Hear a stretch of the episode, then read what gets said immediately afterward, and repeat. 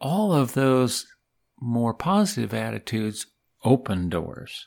If we have the attitude of self belief, of confidence, it is in the research very similar to the placebo effect. One very interesting example of this uh, took place in a study where kids were given IQ tests.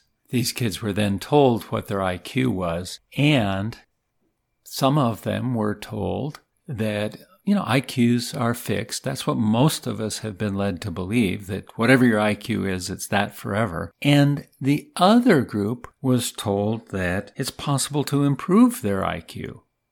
And then later they were retested. And of course, the kids that were told it was possible to improve their IQ did better.